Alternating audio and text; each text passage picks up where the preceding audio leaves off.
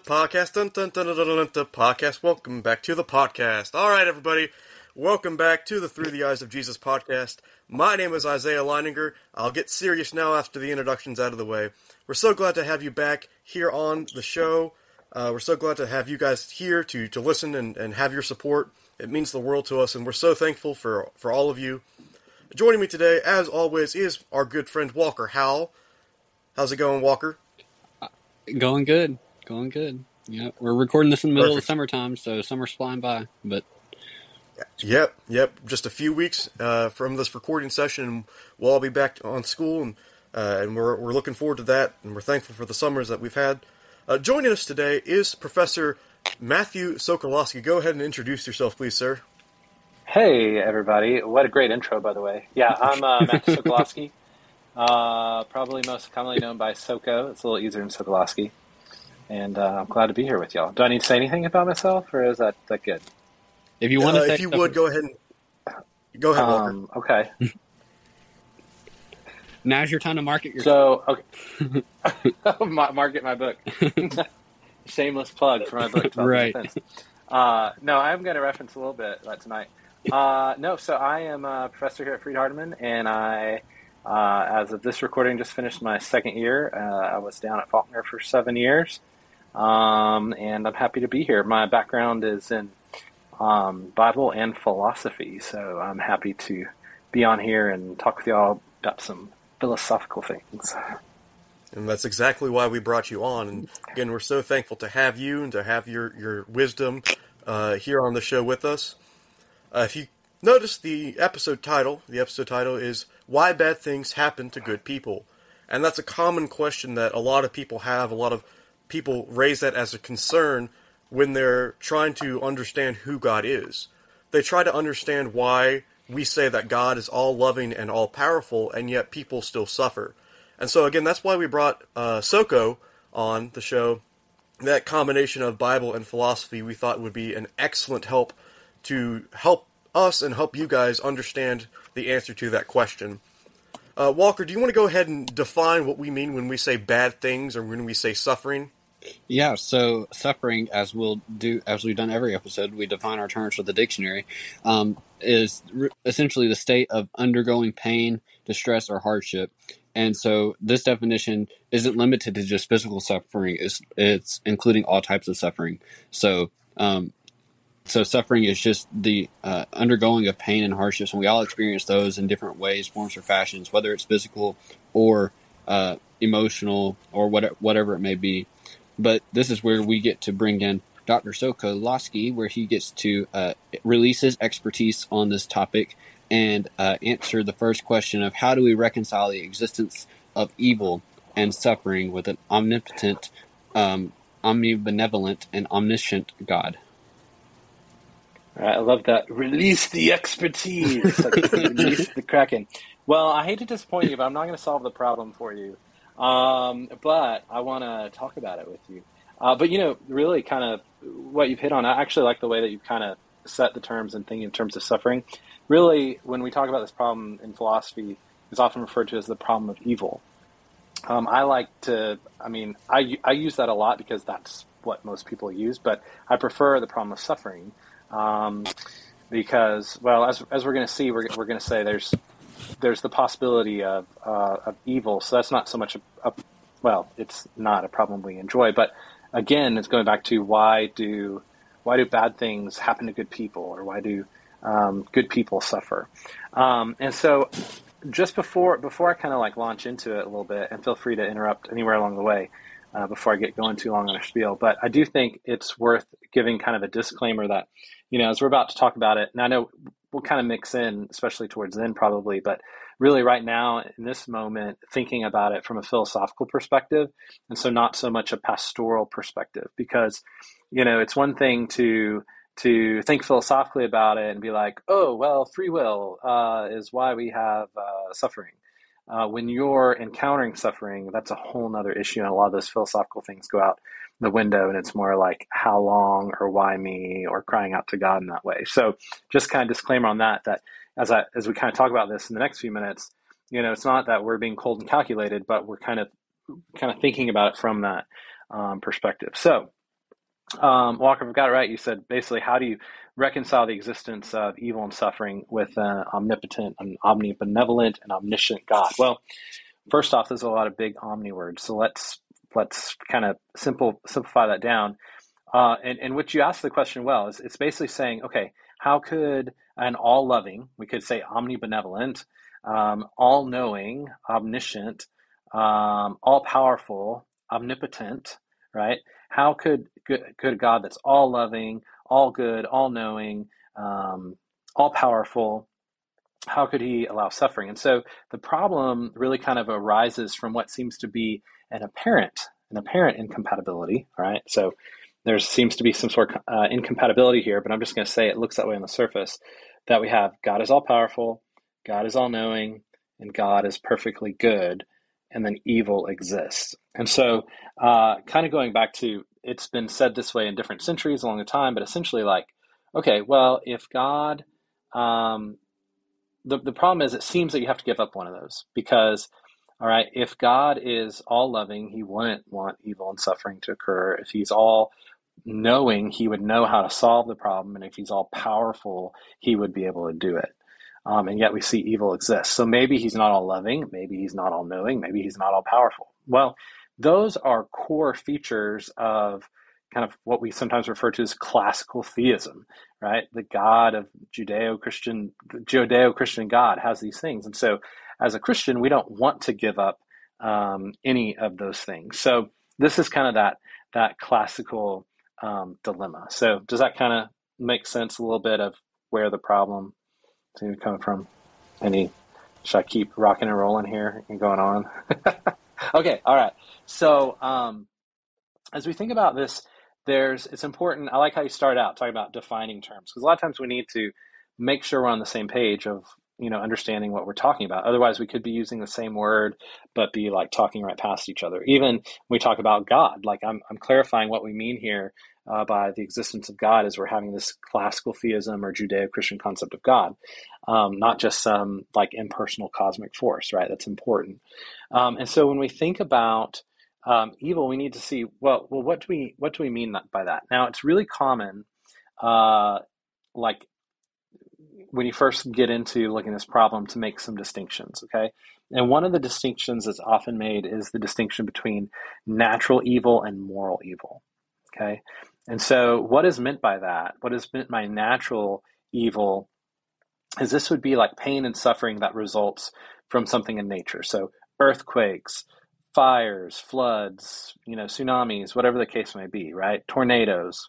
Um, and then moral evil is the pain and suffering that's the result of actions of people right? So if if i were to get drunk and get behind the wheel and cause the death of somebody that's moral evil. That is evil that i through my choices have introduced uh, into this and somebody else has suffered innocent innocently so from my um, uh, sinful choices.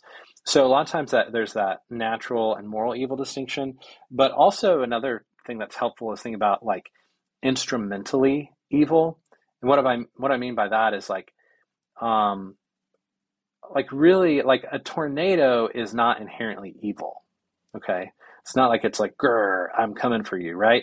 But it can inflict pain and suffering, right? It could be, and if I allow that the the suffering from that get in the way of my faith to God, right? Then I'm allowing that's that's like instrumental a kind of evil that that is getting in the way of that. And so I think it's also important, and this is a theological point, but I think it's important, is that really sin is the only thing that's intrinsically evil, right? Because that's the, the only thing that can remove us from, from relationship with, uh, with God. Um, and so I think that's helpful distinction. Um, oh, see, I still haven't answered your question. of course, like I said, this is like gone on for centuries. So I told you I wasn't going to answer it, but I do think that as we start to, um, as we start to like think about the problem, there's that's kind of some important uh, terms in that way. Um, okay, so hopefully I'm not going too fast here because I'm a fast talker, but um, let me give you another distinction. So you got all this lay of the land distinction. So another thing is think about like a distinction of uh, the logical problem of evil and the evidential problem of evil. Um, so, um, probably, you know, a dominant one kind of early on, well, I say early on, within like in the last century, like, um, you know, probably back in the, uh, I don't, I don't want to give dates because I might, I need to be fact checked on it. But anyways, within the last 50 years, right, there's probably like, again, going like somebody saying, it is logically impossible for those four statements to exist together. Remember, we talked about God is all loving, God is all powerful, God is all um, knowing, and evil exists. And so, what you want to do is, as a, a Christian or somebody want to respond to that, you have to show that it's at least uh, there's a, at least a logical possibility, right? And so we make a defense.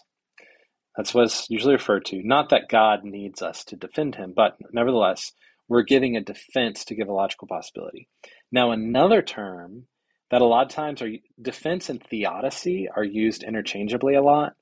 Um, but really, a defense is just showing something is at least at minimum a logical possibility, and a theodicy is trying to say this isn't just a logical possibility, but this is a likely possibility, right? And so we develop defenses and theodicies. So um, let me let me stop my my trail of thought here and either say like, is there anything that you want to ask this moment, or have you thought of any defenses or theodicies before that you've been exposed to? Okay, well, I'll keep I'll keep rocking and rolling then. Okay, all right. So, um, so a lot of times, right? If somebody, you know, the the first kind of pass out, somebody's like, well, free will, right? And it's like, yes, free will. That's the reason why God created free will. So there's the real possibility for, um, you know, for us to make a wrong choice, and so therefore that's how evil uh, comes into existence, if you will, or, or an introduction of evil in that way. Um, and so, really, the thing is that a free will defense is really common, and it really has kind of I don't know if this is too strong a word, but I mean, really kind of overcome the logical problem of evil. Because there have been some good Christian philosophers um, that have come along in the last, um, you know, 40, 50 years, um, doing some good philosophy from a, from a, you know, believer's perspective. Um, and so really what has happened is the shift has gone more to the evidential problem. Okay, so let me explain what the evidential problem is. All right. So again, the logical problem is just saying this is a logical impossibility, and free will is used to say, hey, whether it's likely or not, this shows that it's at least a logical possibility.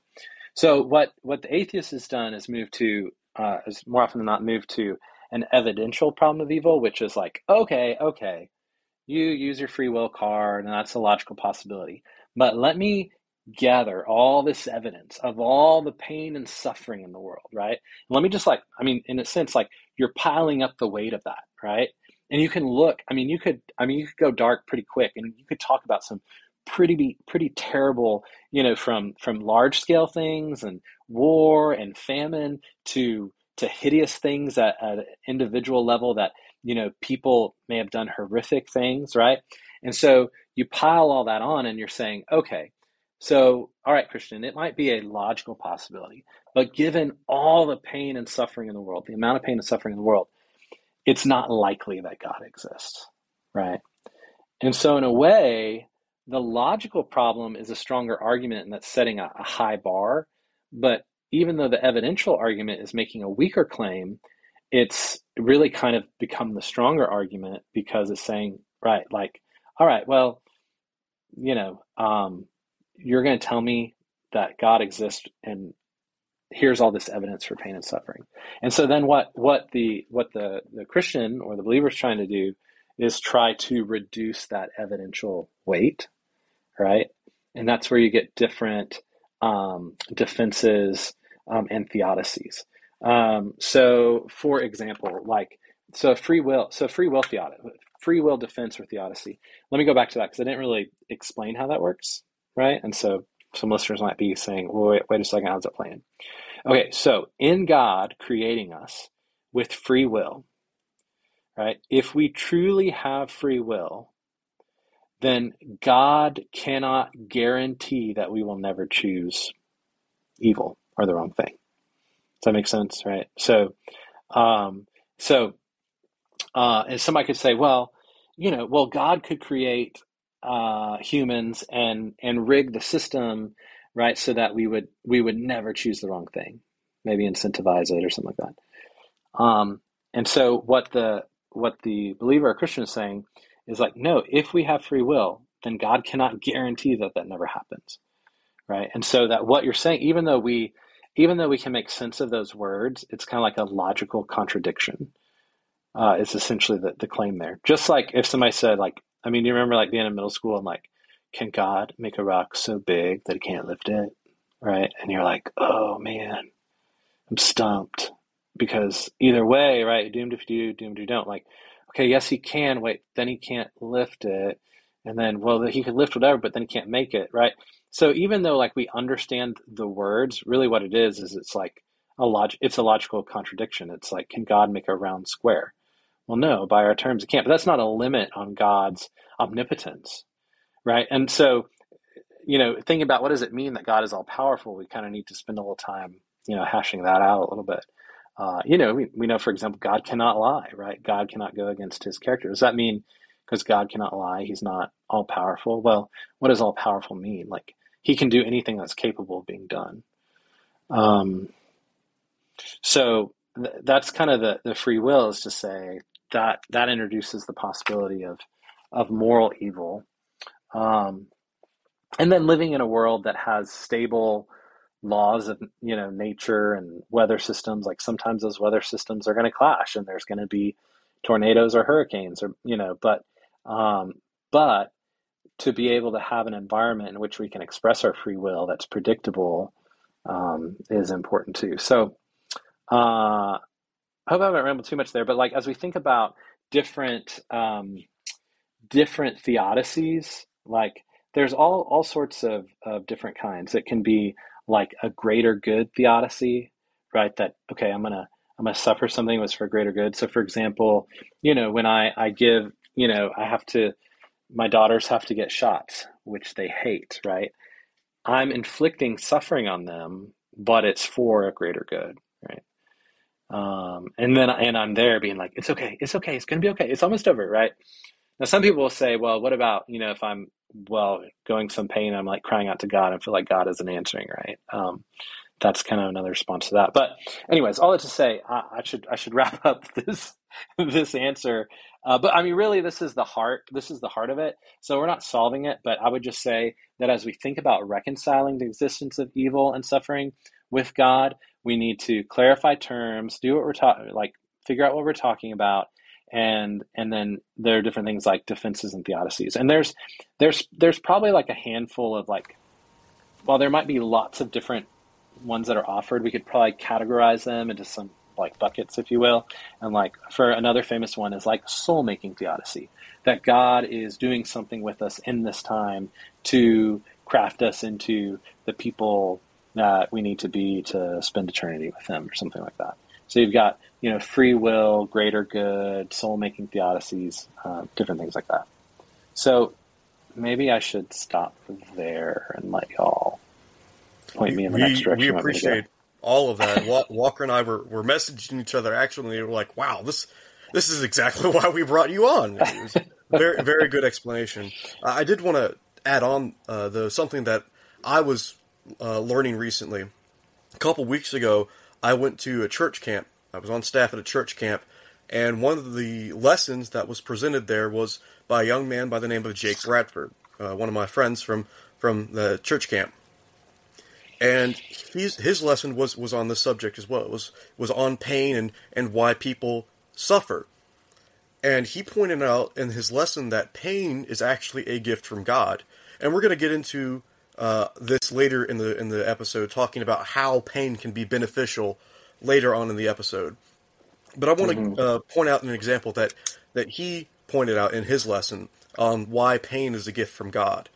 Uh, my friend Jake said that you know so, uh, when you experience pain, it's uh, you, you, it's you're being told that something is wrong, right? Like if you have a pain in your leg, that's something telling you that something's not right with your leg. Uh, and the example that Jake used was, you know, if you touch a hot stove, what you're going to do? Well, you're going to pull your hand back because you just burned yourself. It hurts. But mm-hmm. the pain is there to tell you that, hey, something's going on with your hand. You got to get it out of there. Right? Mm-hmm. And so there's some people who have nerve damage and they, they cannot feel pain, whether it be in a specific area on their body or at all. And, you know, people are always like, well, I wish I couldn't feel pain. We say that, but we, we actually don't want that. Because in the in the hot stove analogy, if someone can't feel pain in their hand, if they put it on a hot stove, they're just going to let it stay there. And when they let it stay mm-hmm. there, the damage is going to be worse on their hand because they're still getting burnt. They just don't feel it.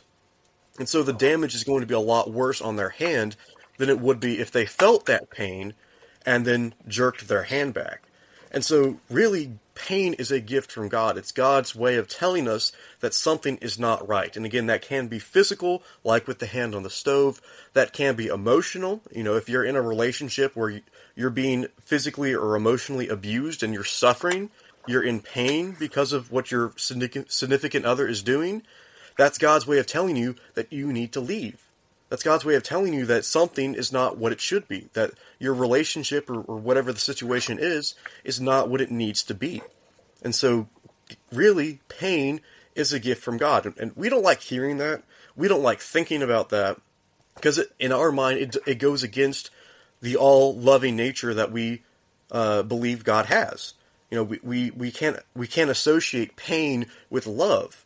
But like the the shot analogy that you mentioned, Doctor Soko, uh, it's it's the exact same thing, right? You're you're making your children get those shots, and they hate getting those shots. That it's it's a painful process. I can tell a funny story later about when I was younger and, and was forced to get shots um, involving a giant stuffed Elmo. But anyway, uh, uh, you know, like you said, it's it's beneficial for them to get those shots. It helps them to prevent from getting sick later. And so while we don't really understand it, we, we don't really like it, pain is still a gift from God. Uh, you know, but that, that doesn't really answer the, the question of, you know, because some people will ask the question, why do innocent people get sick? Or why do innocent mm-hmm. people have disabilities? You know, we, we, we say that babies are the most innocent and the most pure humans there are, and yet there are so many babies being born with disabilities and, and there's so many innocent people getting sick, and, and so we turn back to you, Dr. Sokolowski, to to answer the question, or at least attempt to answer the question: Why do innocent people get sick, or why do they yeah, have disabilities? So, right. No. So that's a good question because as I was thinking, you know, I always tend to think of like, okay, well, what would somebody that disagrees with me, like, how would they respond? And so, since like you're talking about like I gave the simple example of a shot, and you gave example of that our pain sensors can be helpful in that way to prevent prevent further harm. But yeah, in that way, like see, we're trying to reduce that evidential force of pain and suffering, but there's still another form of pain and suffering that maybe is not captured by that, right? So somebody says, well, again, what about you know a baby that has cancer? They like why why is that um, you know the case? And why couldn't god intervene in that instance? And um, and and so again you know, another disclaimer that we're just kind of, I mean, with with this, really, we're just kind of scratching the surface because I feel a little bit like I'm doing a disservice in the sense that like each of the, these things we could drill down further on, but I think again the goal here is kind of give a little bit of an overview, kind of introduction, if if nobody's really wrestled with it, and at some point we all will wrestle with it. Like if somebody hasn't wrestled with it yet, it's coming, right? Um, and so it's good to kind of think about this in a time, you know, when things are good too. Uh, so yeah, I mean, I think part of that is really just the reality of of living in a fallen world, right? Like that God did create us in His image, and He created us with free will, uh, and with that came the possibility, right, uh, of choosing the wrong thing, and also knowing that God had a plan in place already to uh, to resolve that. I mean, we'll get to that, I'm sure, in a little bit, like talking about, you know, I mean, ultimately there is a solution through uh, through Jesus um, to the, the you know the, the sin problem but i mean i was just thinking when we were talking um, like with that question i was thinking of romans 8 um, 18 um, for i consider that the sufferings of this present time are not worth comparing with the glory that is to be revealed to us. So i mean at some day it'll be like it, it was worth it or it wasn't you know what i mean? Like it like it just doesn't compare. But nevertheless in the meantime there's this groaning a groaning you and i can have that creation has. Notice says verse 19 for the creation waits for eager longing for the revealing of the sons of god for the creation was subjected to futility not willingly but because of him who subjected it in hope that the creation itself will be set free from its bondage to corruption and obtain the freedom of the glory of the children of God. For we know that the whole creation has been groaning together in the pains of childbirth until now. And not only the creation, but we ourselves, who have the first fruits of the Spirit, groan inwardly as we wait eagerly for adoptions as sons, the redemption of our bodies. For in this hope we were saved. Now, hope that is seen is not hope, for who hopes for what he sees? But if we hope for what we do not see, we wait for it with patience. And it goes on to talk about the Spirit interceding and the the end part of the verse like what you know what can separate us right? Um, for example 31 32 what then shall we say to these things if god is for us who can be against us who did not spare his own son but gave him up for us all? How will he not also with him graciously give us all things? And you know nothing shall separate us more than conquerors right? Super encouraging passage there. Um, but again notice like we are we're bringing in theological considerations here right that the atheist may not be open to. But one of the things that we see here is that it's not always um, well uh, we'll probably come back to it later i'm sure but like we won't always get an answer to the question of why but what what can i learn or how can i re- can i trust god still right? Ultimately it comes down to it. Can i trust god still? If i get cancer can i trust god still if my child dies can I trust God still? Right. And that's like the faith and that trust. Those are very hard things that we don't know the depths of what those feelings are until we confront them ourselves. But I think as we talk about um, just, you know, this is not heaven. um, and so we, we deal with, um, with some of those um, consequences. Going back a little bit to what I was talking about, the evidential problem is that as we, as we talk about this, like a key issue is to clarify um, when and why the existence of evil or suffering counts as evidence against the existence of God. Because what the atheist is going to show, try to show is that there's lots of pointless suffering.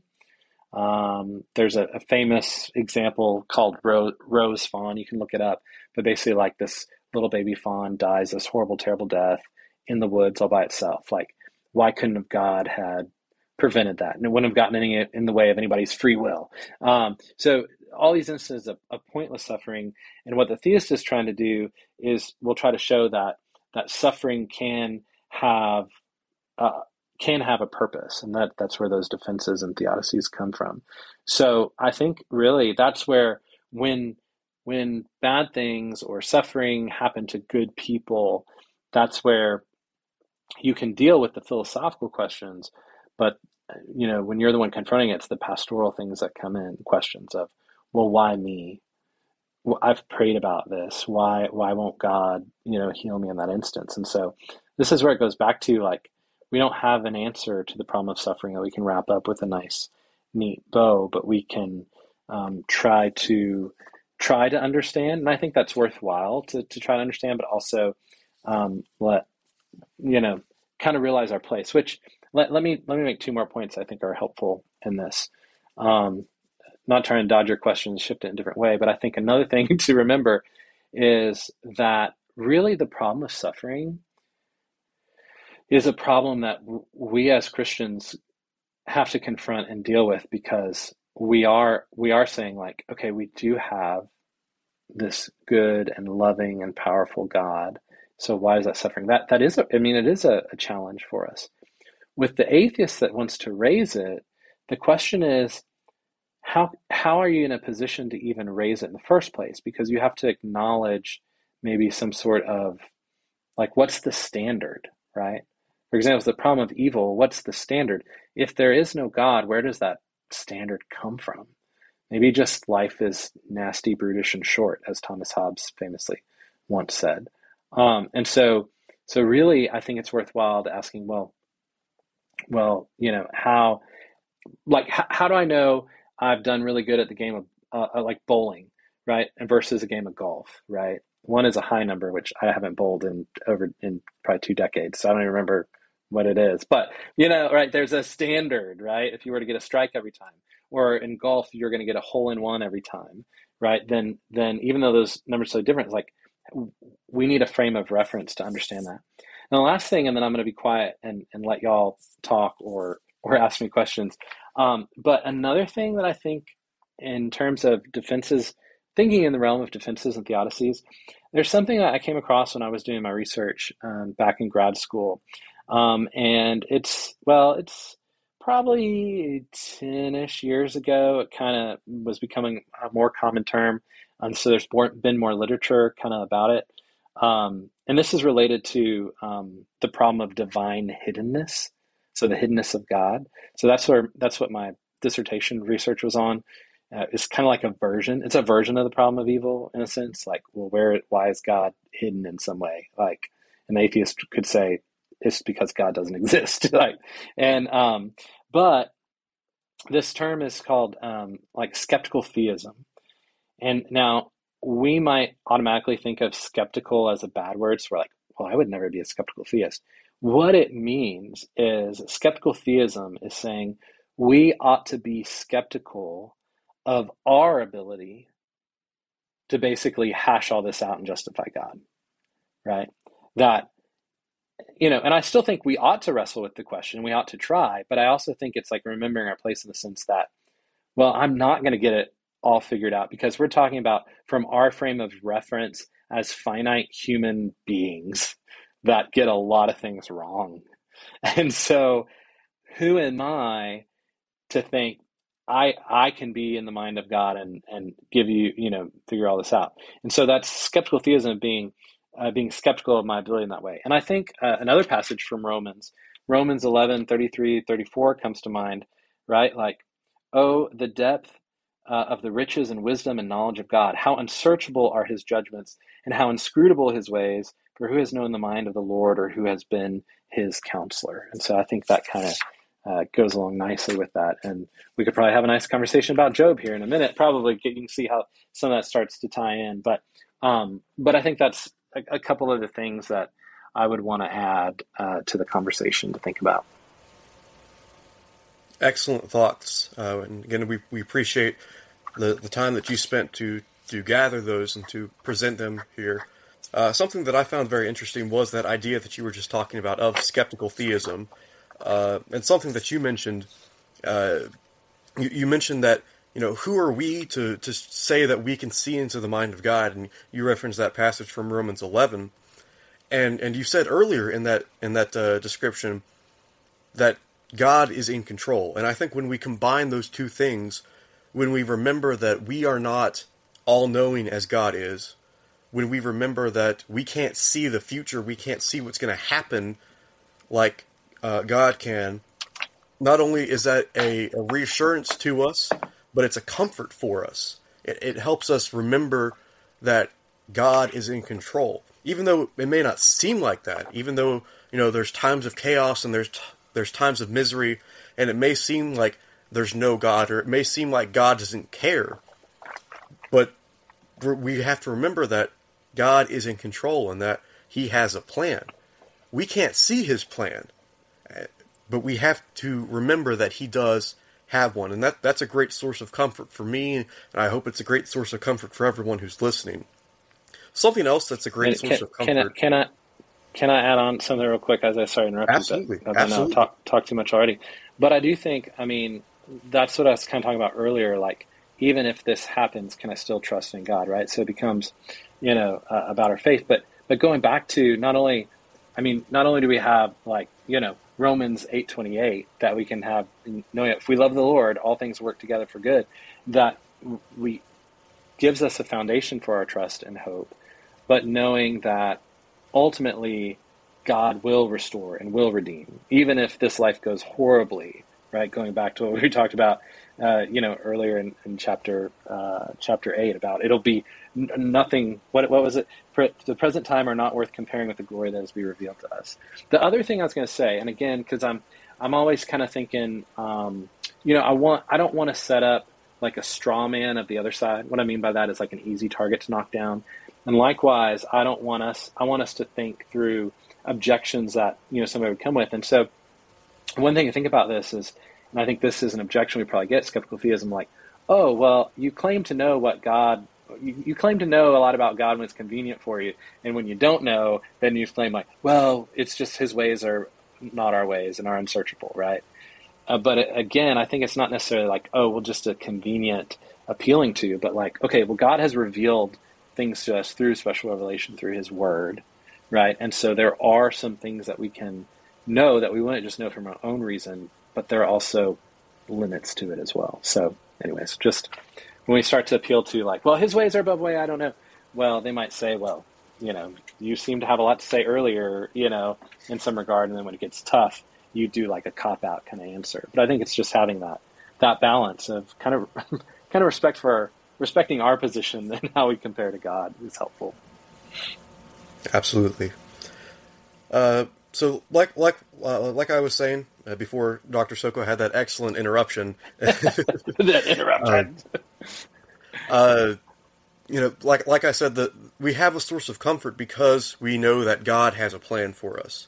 Uh, but another source of comfort for us is seeing that we're not alone, seeing that other people have gone through what we're going through, and that can be seen both with people around us, especially with people around us. As uh, you know, the the passage in Second Corinthians, the beginning of Second Corinthians, where Paul tells us that when God comforts us in our affliction, we can comfort someone else who's going through the same thing, and that's the very beginning mm-hmm. of Second Corinthians. Uh, so we have a great source of comfort when seeing other people around us who who have gone through those things and have gotten through it, and now they can help us. And we also have examples of this in the scriptures. Uh, you mentioned Job a few seconds ago, and uh, Walker, if you want to go ahead and tell us a little bit about the story of Job, remind us what happened with that, if you will. Yeah, most definitely. And before I dive into the story of Job, I want to say that during uh, Soko's uh, excellent explanation of all this, um, I was thinking about a debate that I watched between Dan Barker and Kyle Butt. And one of the things that Dan Barker, who is the atheist in this debate, was saying was he used the appeal or the emotional appeal um, about if you were to walk into a children's hospital and you were to see all the suffering that happens within that children's hospital. And so this actually led me into a question that I wanted to ask Soko real quick before I talk about Job, and that is, um, you may have mentioned this and I may have missed it, but uh, like where whenever people try to appeal emotionally to the argument that God is uh, that sub, uh, the emotional argument of suffering, what category does that fall under with the things that you're talking about? An emotional appeal. No, um, I, I think it, again, it's part of that like evidential mm-hmm. weight that the atheist is trying to give as as examples. And now again, I think I think there is something here. Think about like it's easy for us to sit here mm-hmm. this right and and talk about this right. over this podcast, right? And and we don't and and that goes back to my disclaimer. Like it's not that we're trying to be cold and calculated, but we're trying to use um, our our reasoning in this regard again, we need to address the pastoral side. We need to address the emotional side as well.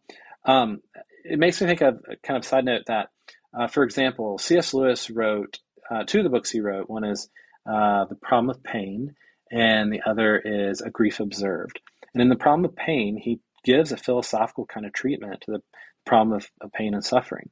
In A Grief Observed, he writes about his wife passing away from cancer two, they have two totally different tones to those works. And what's interesting is that he wrote the problem of um, of uh, pain first, and the grief observed later. But you know, despite all his working through the philosophical things, when he's going through it emotionally uh, and experiencing it, it's somebody who's wrestling. Now, one thing he says in that uh, I don't have the quote on me. I just my version of remembering the quote was essentially something like that he was never really he never really thought that he would say that God didn't exist, but he was just afraid of the terrible things he might say about God, right? And so that like, well, God, you don't care, or you're callous, and whatever the case may be. So I think as we think about these things like emotional appeals, I think we need to consider the weight of them, and but it's it's kind of again this this kind of this is a huge huge question that's been talked about for centuries and will continue and we're not ever going to you know solve it but as we wrestle with it we have to wrestle with it from these different angles All right, awesome. Um, and thank you for that explanation because that clears it up a little bit. Um, so, hmm segueing into Job, um, you know, Job was a man who suffered a lot, uh, a, and in a lot of different ways. Um, not only physically, but I think he also suffered emotionally as well. Um, he suffered uh, physically in the hmm sense of, I mean, he had all of his um, cattle taken away. He he he was uh, suffering because he came to the point in his life where he reached such a great amount of depression that he began to put himself in uh, the, um, in a pit, and he he cut and he did all these different things to himself because he reached this state of depression in his life. And the reason why he'd reached this depression was because of all the emotional hardships that he was facing, such as him losing all of his cattle and livestock, and his family sort of turning on him, and his wife saying, you know, curse God and die, and all these different things. And he was a man um, who suffered a tremendous amount, but nonetheless, he knew that there was a God who loved him, and he and all he did during his suffering was praise God, and that's easier said than done. And and and I know that I'm far uh, I'm I know that I'm not the one to be saying that. Uh, that I always trust God whenever things are going wrong in my life because I think we all sometimes question why is this happening to me or um, why is this why am i experiencing this why am i suffering in this way but i once heard a very wise lady once say who was a dear friend of mine she said instead of asking the question why is this happening to me? Why don't we ask the question why not me? And that really hit me and it struck me um, and i think that's the question we all should be asking ourselves you know. We may experience some hardships in our life but why not me? Because there there's been people who've suffered uh, way more, um, especially Jesus Christ, who was sent to the cross to where he was tortured tremendously, um, and he was tortured not because he wanted wanted to be.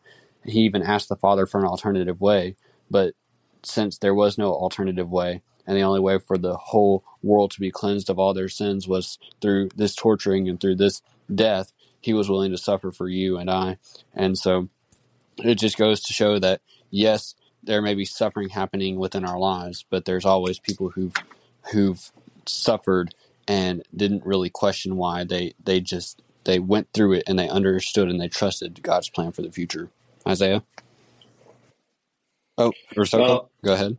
oh, oh, oh, yeah. So again, and, and so what I want to hmm do, Walker. Now, I agree with you in a lot of ways. I just, but I, again, I'm always kind of thinking of like the counter, right? And and so again, I think what I want to do is I want to I want people to realize the messiness hmm of this question, right? And that that it really is something to continue to wrestle with because, you know, like when you're saying like why not me? Like I understand the sentiment there though, but I think about this. Like what if what if my wife and children were were killed by a drunk driver, right? I'd be like, why not why not me? Yeah. Yeah, this this I'll tell you why not me because I miss my my Right. entire family right from you know that was this senseless kind of thing and, and why Mm. couldn't have got you know you, you would go through all of that but uh, again i think it goes back to though um, can i still even if i don't ever get the why can i still trust Mm. in god enough and i sure hope i could but i think until we're the Yeah. one that's in the pit you know i i, I you know we hmm don't we don't know and i hope so um and it may it may be a time of of away but hopefully we we come back. But i mean even like think about job. I mean he like cursed the day of his birth. And like yeah he's praising god but he's also like crying out to god like hmm why? And i've not done anything. And he Yeah. gets an answer.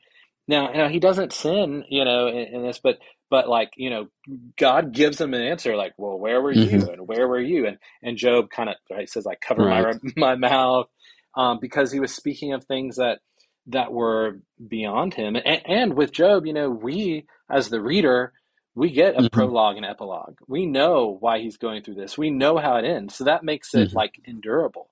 Job doesn't know that. He never he, he doesn't get the prologue and i mean he experiences the prologue and epilogue but he doesn't get the the scene of what's happening in heaven. He doesn't he never gets the why he never gets the Mm. answer of why. But we see that he, the relationship you know um uh, remains and, and and god brings them through but so anyways not to again i just think like uh like it goes Mhm. back to the free will thing. Like, I don't think that we say like, "Oh, problem of evil. Why does that happen?" Oh, free will. My job here is done. I answered it. Like, okay, like yeah, but there's a Mm-hmm. whole lot deeper kind of to to drill down on. So I just think, um, Yeah. yeah, I was just gonna add Yeah, that. most definitely. that's okay. Yeah, I'm glad you did. yes, thank you. Isaiah, you want to segue us into our next? Sure.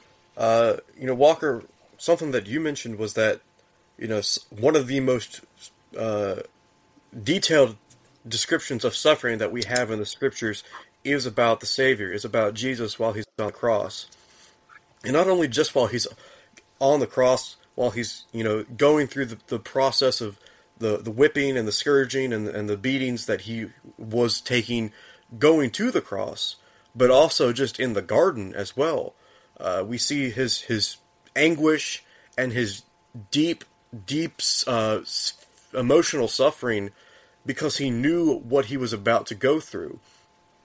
We uh, he knew all all of the the whippings and the beatings and the scourgings and and the you know the mental uh, emotional damage that he would endure along with what his body would have to go through. Uh, and like you mentioned, Walker, he prayed that he could get out of that. He he prayed to ask God if you know if this cup can be taken from my hands, then please do it. But what Jesus did, and uh, and he did so, leaving a, a incredible example for us. He said, "God, I don't want to do this. I don't want to have to go through this. But if it's your will, if it's what you have for me to do, then I'm going to do that." And like like you pointed out, Doctor Sokolowski, that's a lot easier said than done. You know, mm-hmm. when we're the ones who are in the pit, when we're the ones who are crying out to God, it's it's a lot easier said than done to say, "Oh well, you know, Your will be done, Lord." It's it's a mm-hmm. lot harder to do that when we're the ones who are suffering, when we're the ones who mm-hmm. have that cup in our hand, so to speak. Uh, but we have a, another question for you, Dr. Sokolowski, and that, and that is how how did Jesus look at suffering, and, and really how does that look for us today? Well, there's probably a whole lot more that could be said about this, um, you know, question, and we could look at the Gospels. But let me, I'll kind of answer a little bit different version of that question. I think um, that I think what this shows, right? It shows that suffering is not inherently evil, right? Because Jesus suffered uh, and died for us and for for us while we were yet enemies with God, and so uh, it does show the redemptive, the redemptive um, purposes of suffering. In this case, what Jesus suffered for on our behalf, um, and so you know, again, it goes back to where we talked about kind of moral versus natural evil, and then also that instrumental versus like inherent or intrinsic evil. That that suffering. If somebody wants to say like, you know, that that's a problem for God's existence, well, like, like no. Now we can still deal with the evidential weight of different kinds of suffering, but I think what we can see is that we have, you know, a great high priest who intercedes with us, like the Hebrews talks about. And I think that becomes a beautiful thing when whatever it is that we're going through, we have someone who intercedes that knows what it's like to be us. Um, and I think that's uh, going to be a source of where comfort's found. Absolutely. You you know, the gift that it's the gift that keeps on giving. You know, not only did Jesus come down to the earth, he, he left heaven and, and came to earth and lived on this earth for several years and then went through the agony of the cross, which has been described as the most painful way of execution human man has ever come up with. Not only did he do all that and, and start the church and then ascend up into heaven after his resurrection, but he continues to work while in heaven. He continues to intercede for us while in heaven. He he's the one up there telling God, you know, it's it's not that easy. You know, it's it's it's a lot harder down there than we would think. It's it's the things that they go through, the the temptations they have to endure. That's a lot. So give them some grace, and and like I said, it's the gift that keeps on giving, and and we need to make sure that we're more thankful for that. That we spend more time thinking about that.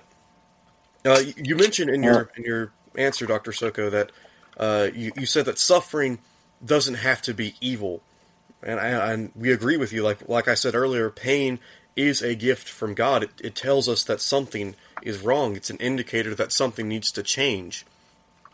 Uh, so to conclude this episode, uh, we, Walker and I, and, and, we invite you as well, Dr. Soko, to uh, we're going to look at several ways that we see that suffering can be good, and we're going to look at that from a scriptural context, of course. Uh, Walker, do you want to go ahead and take the first one? Yes, uh, the first one is that you know suffering makes us more dependent on God, um, and I and I think Isaiah hit this earlier about um, how pain and suffering is not always a bad thing. It, it, it it's it's lessons that we can um, learn from God, and it's and it's just learning to trust and trust on Him more. Um, and so, most definitely, uh, suffering can make us more dependent on God.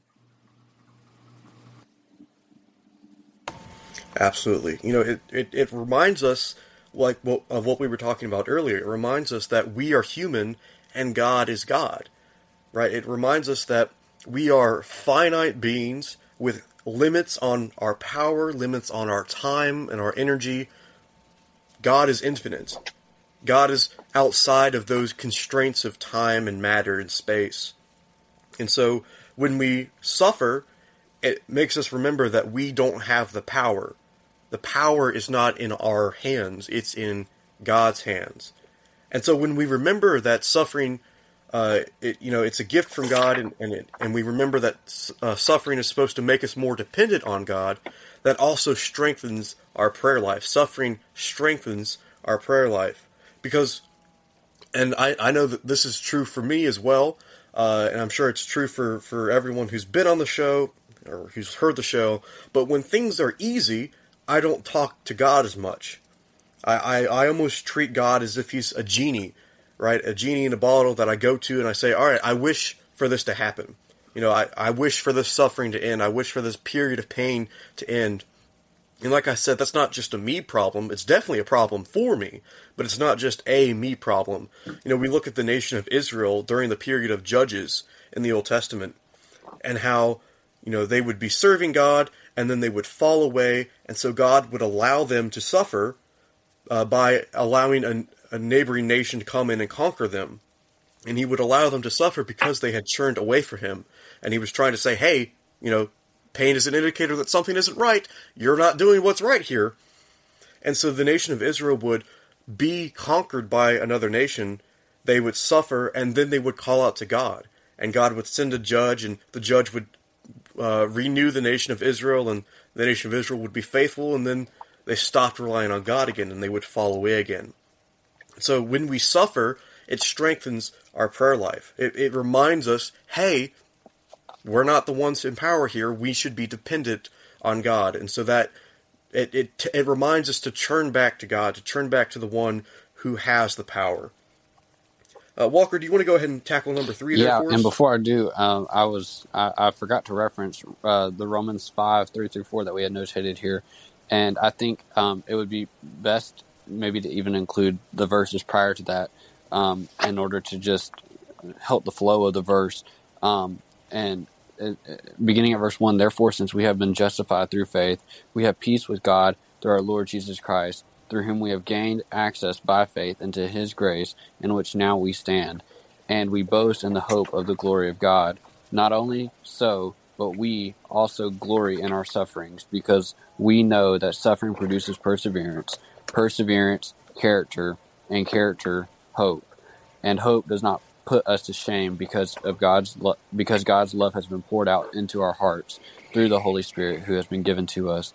And I think that verse is uh, I think that verse ties in well after we've talked about these first two points about how suffering makes us more dependent on God.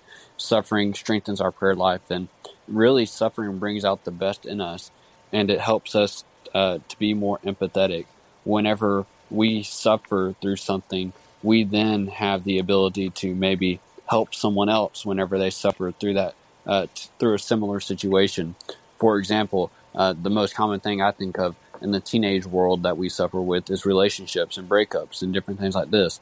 And so whenever someone experiences a breakup and then their friend is going through a breakup, it can be very easy for that person who just experienced the breakup to help that other friend who's now going through a breakup to uh, give them advice, give them wisdom, and help them. And it brings out their best and it helps them to be more empathetic uh, as a result. So suffering can definitely help us uh, understand what our strengths are, but it can also help us to be more empathetic towards others. It, it goes back to the verse that we were talking about earlier from mm-hmm. the beginning of Second Corinthians. When we are afflicted, right. God gives us comfort. And therefore, when we see someone else in affliction, we can use the comfort that God has given us, whether it be through His Word or through His children, and we can use that comfort to help someone else. Um, and uh, so, definitely, that suffering can can help us be more empathetic. Uh, something else that we see in the scriptures is that it does go back to free will. Uh, obviously, as we've we've talked about, free will is not you know a, a catch twenty one. It's not a stop all conversation kind of thing. But suffering can be a result of our own actions. Uh, you know, Dr. Soko brought up the example of drunk driving a couple of times. You know, if I get behind the wheel while intoxicated, if I crash my car while I'm not physically fit to drive, I'm going to suffer. I'm going to have injuries because of that. And it's no one's fault but my own. I was the one who made the choice to get drunk. I was the one who made the choice to get behind the wheel. It was my free will that put me in that perilous situation. And it's not just with that. You know, I go back to the, the, the nation of Israel in the in the Judges period. The reason that they were suffering continually is because they made the choice, uh, maybe not individually, but at least as a nation, to stop following God. They they decided to to worship false gods or to worship God falsely, and both of those are bad. And so, God allowed these neighboring nations to win in military battles over the nation of Israel to remind them, hey, you're not the ones with the power here, and also almost as a punishment, right? To to chastise his people and, and discipline them for not doing what they were told by the Almighty God. And that kind of brings us into our next point is that sometimes suffering can happen because God is trying to discipline us or he's trying to chastise, chastise us to grow closer to him. Because as Christians, we are not supposed to live lives of sin. We're not supposed to practice lawlessness. And when we do that, sometimes God, who is our Father, will chastise us, will discipline us. And I'm reminded of a passage in Hebrews chapter 12. Uh, Hebrews chapter 12, the Hebrew author in verse 5 says, Have you forgotten the exhortation that addresses you as sons? My son, do not regard lightly the discipline of the Lord, nor be weary when reproved by him.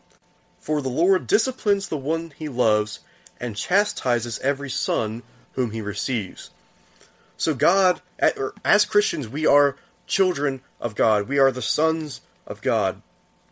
And so, like any good father, when the children is doing something that they aren't supposed to, the father is going to discipline them. I'm sure uh, you, Dr. Sokolowski, could speak to this when when your daughters are are doing yes, something that. but uh, you know when, when, your daughters are, are doing something that you know they've been told they're not supposed to do, or you know they've been told they're not allowed to do, if they choose to do that, you know it goes back to free will. If, if they choose to do that, then you as the father will discipline them as you see fit to to help them learn that what they're doing is, is not right. Okay, so so side note, and this isn't a parenting podcast, so I won't go too far down this rabbit hole. But but one of the things, we, we, right, we tell the girls like to do things, or we give certain mm-hmm. rules that they may not understand. Uh, and they're they're young. They're about one's about to be well, one just turned seven. The, my youngest about to be five, and so I'll tell them, "Do you okay? Like, do you trust mommy and daddy? You know?" And they say, "Yes, we trust." I said, Okay, and so just like you, you trust me, and there's a reason even if you don't understand, and that's also instilling in them. We're saying we want you to learn how to listen, obey mommy and daddy because God has given you a mommy and daddy. We want you to listen and obey us because we, mommy and daddy, we have to listen and obey somebody. We have to listen and obey God. We want to set you up so that you'll listen and obey God too. So again, it goes back to, yeah, as a parent, there's been new insights of, you know, my relationship with God of thinking how many times I can act like a child, uh, and realizing what if God is just like, like if he could, if you, if, if you were speaking to me, just like, just chill, Matt. You need to relax, right? Like it's going to be okay when I'm having my my you know panic mode, you know. But anyways, I, I don't want to derail that, but I just yeah, I think it's a good point. we, we appreciate the uh, the insight. Uh, the, the last thing that that we had, uh, the last reason that we listed why suffering could be good, uh, is that it, it shuts the devil's mouth. When we are afflicted, when we are suffering, we have the option to, as Job's wife told him to do, curse God and die. We can turn our back on God.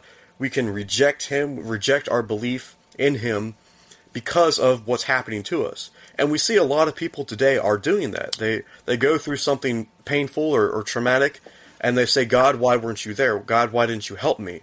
And that leads them to the conclusion that God isn't real. And of course, as as we as believers know, God is real, uh, and and the suffering that we go through, as we've talked about today, can be beneficial. Again, it is a gift from God, and so it's it's hard for us to to talk about that. But uh, but when we go through that suffering, that period of, of anguish, when we choose not to say curse God and die, what we're really doing is we're proclaiming our faith in Him. We're proclaiming that we still trust God, we still believe in God, even though we're going through this. And that gives opportunity uh, to silence the enemies of God. That gives opportunity to say, hey, look, you can afflict me all you want, you can persecute me all you want, I can go through all of these things, and it won't matter because I trust God. You know, I'm reminded of Daniel chapter 3, one of my favorite scriptures in, in, in the Old Testament. And we see in Daniel chapter 3 the Babylonian king who has taken over Judea. He uh, sets up this golden image and commands everyone in the kingdom to worship it. And we see four men, three in particular, who refuse to do this. And their names that we, we know them as as Shadrach, Meshach, and Abednego. And so they, they refuse. They say, We're not going to turn our back on God. And so the king brings them in in front of him, you know, the, the most powerful man in the most powerful nation in the world at this point in time, brings these three young Jewish men in front of him and he says, Look, either you worship this golden image or I'm going to throw you in a fire. You're going to be burned alive. And what they tell him, I think, is just absolutely, it's remarkable. It's it's a great, great uh, show of, of courage and of strength and of, of faith.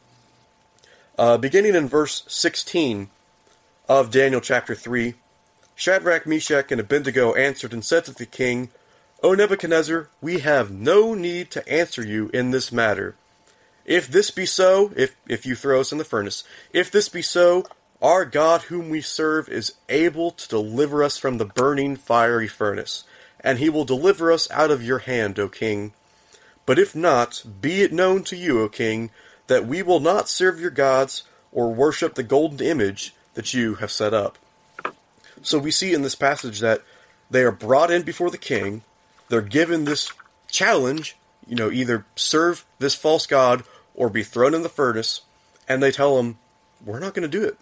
We're not going to turn our back on God because we believe that God will save us from you, save us from your hand save us from this suffering.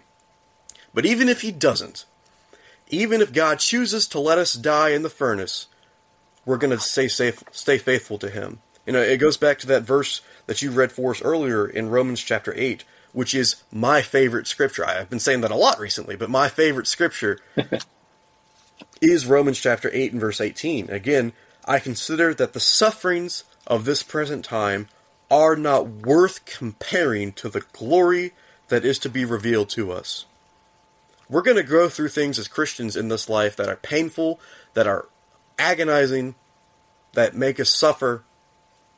But if we be like Shadrach, Meshach, and Abednego, if, if we're like Paul and all the sufferings that Paul had to go through, if we're like Job and we stay faithful to God, even if we die here on earth, we will live with Him forever for eternity.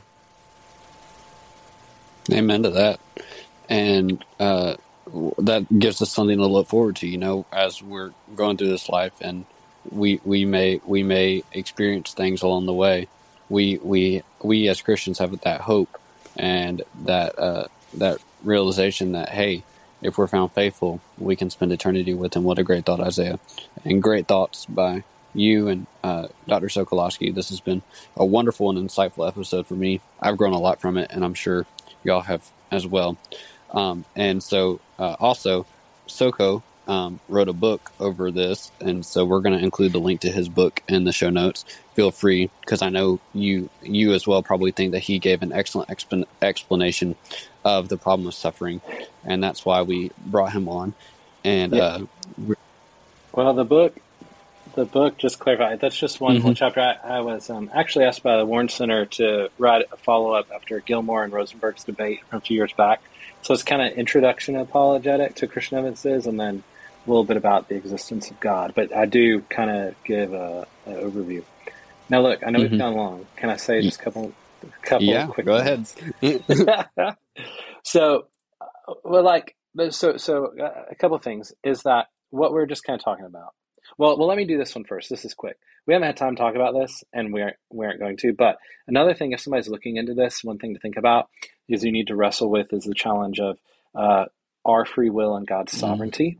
And obviously, that's a huge theological thing to think about. And that starts to bring in thing about like Isaiah, you mentioned God and time, and that brings in God and time and foreknowledge and all these mm-hmm. kinds of things. And so th- that is another piece of the puzzle that plays in here.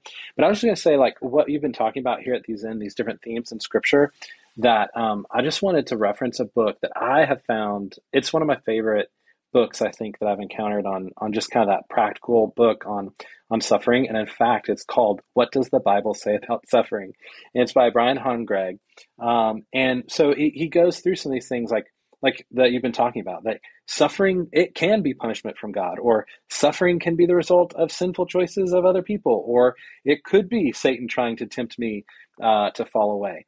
But what he does is he explores he just he looks at different biblical passages and says what what does the bible say about suffering? And i think that's a great place to start even before all the philosophical uh, questioning. But um, i just want to share this analogy and, and then I'll, I'll be i'll be quiet. Um, but this analogy that has stuck with me like when i read this book this is it, it, you know a lot of times you read a book like something just you carry it with you.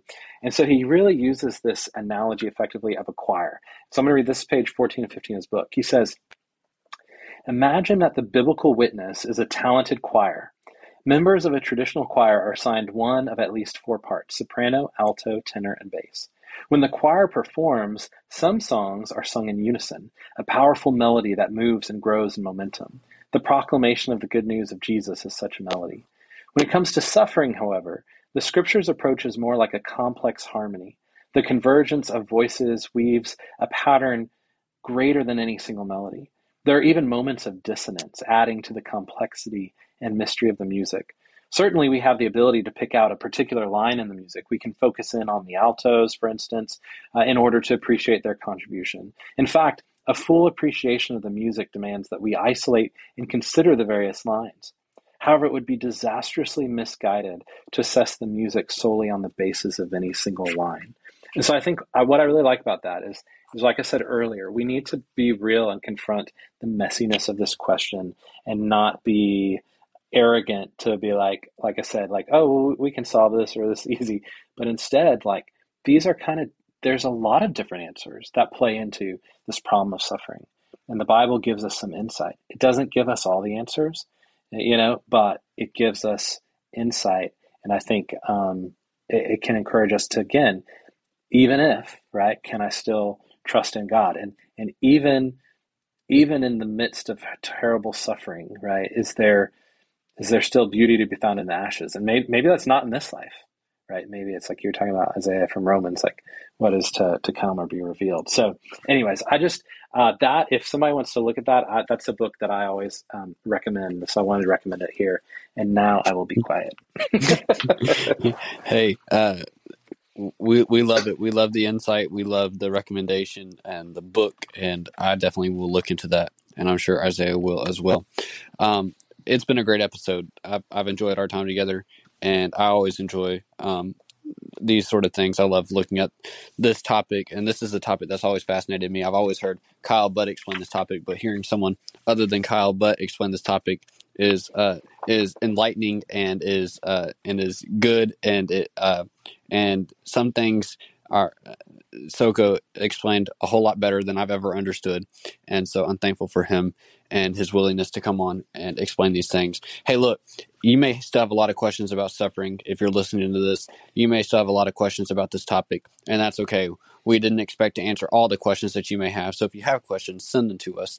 Uh, you can send them to info at tt eoj.com or you can DM us if you if you follow us on Facebook or Instagram or whatever you may follow us. Send us a message, let us know what questions you have so we can get those answered for you and maybe even set up a study to study with you about these things. Uh, we would ha- be happy to do so and we would love to help you in any way, shape, or form that we possibly can.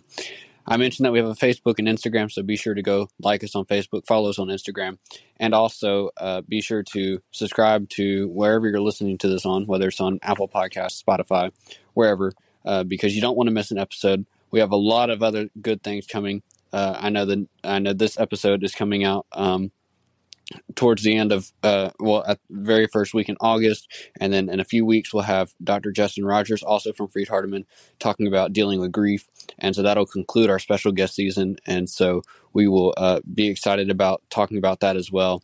And then we'll kick off season three in september so we have a lot of uh, good things coming your way so be sure to stick around and stay tuned. Um, isaiah any final thoughts before we close out the episode? Or soko any final words thoughts wisdom Thanks for having me. It's good to be with y'all. Nothing, Isaiah. All right, then. All right, No, sir. Then let's say a prayer together. Father, we love you and we thank you for this time together. We thank you for uh, Soko and his willingness to come and uh, be a guest and explain the uh, the problem of suffering uh, to uh, the best of his knowledge and uh, and through his uh, in depth study and um, dedication to your word, he was able to present to us a uh, a more easier way to look at uh, this issue and how to approach it in the future. We're thankful for the lessons that we can learn from suffering. We're thankful that we know from suffering that we it, it helps us in ways even if we may not see it. It helps us to draw closer to you. It helps us to strengthen our prayer life. It helps us to uh, bring out the best in us and be empathetic with others. It helps us to understand that this world is not our home and that we're truly just a passing through and we're working towards something way better and way greater than anything that we may experience on this earthly uh, place. And help us to realize the fact that you are ultimately in control, Father, and that you have a plan for everything. And although we may not see your timing now, we know that hopefully through uh, different things, we can see why certain things happen in our life, and we can understand that you you ultimately uh, your guiding hand was in the midst of it all. Be with us, strengthen us, and guide us in our faith and our walk with you. And thank you for sending your son Jesus for the greatest sacrifice of all. It's in his son's name we pray. Amen. Man,